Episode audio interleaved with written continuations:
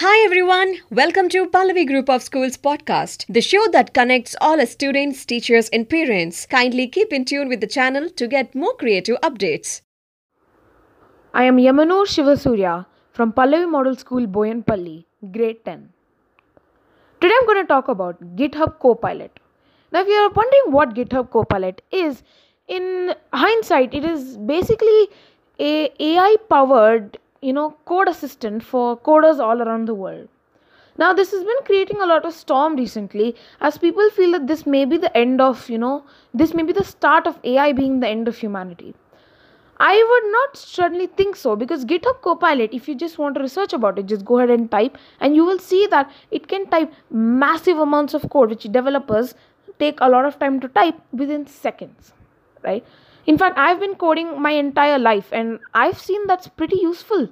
I mean, I don't have access to it as of now, it's in a closed beta, but it's just wonderful the amazing things it can do as of now. Now, GitHub Copilot, in my uh, eyes, is actually just going to be a better assistant. Now, if you're uh, a developer, you will understand what autocomplete means. So, if you're not, it's basically another way of just helping code, you know, developers rather than we have to type in every line. It will just help us a little bit, but you know, allowing us to just type a little part of the word and then filling the word for us.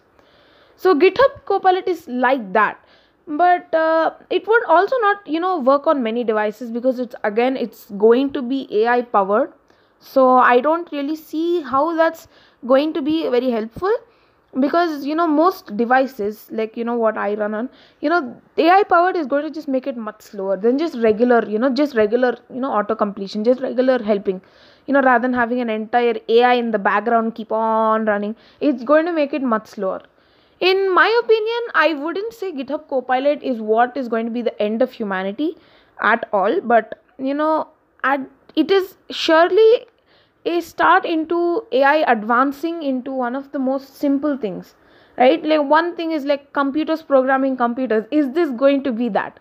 In my opinion, it's not going to be a computer necessarily programming another computer. It's going to be a developer only programming, but it's going to be much more of an assistant and you know it creeped me out when i saw the things it can do like you know you can just literally type a few letters or you can just write a small comment and it will literally give you the entire code with your your project in mind so it is a very good technology surely i'm looking forward to such technologies being to you know being available freely but i don't think it's the end of humanity at all because at this stage it's actually like it's like an infant it's not it's not too big to say anything about it so this has been uh, Surya Yaminur. Uh, I'm signing off. This is my series about will AI be the end of humanity? And for this case, I don't think so. Bye. Hi all, I hope you all have enjoyed listening today's episode. To keep looking forward for another exciting one, till then, this is your host signing off. Stay safe, stay healthy.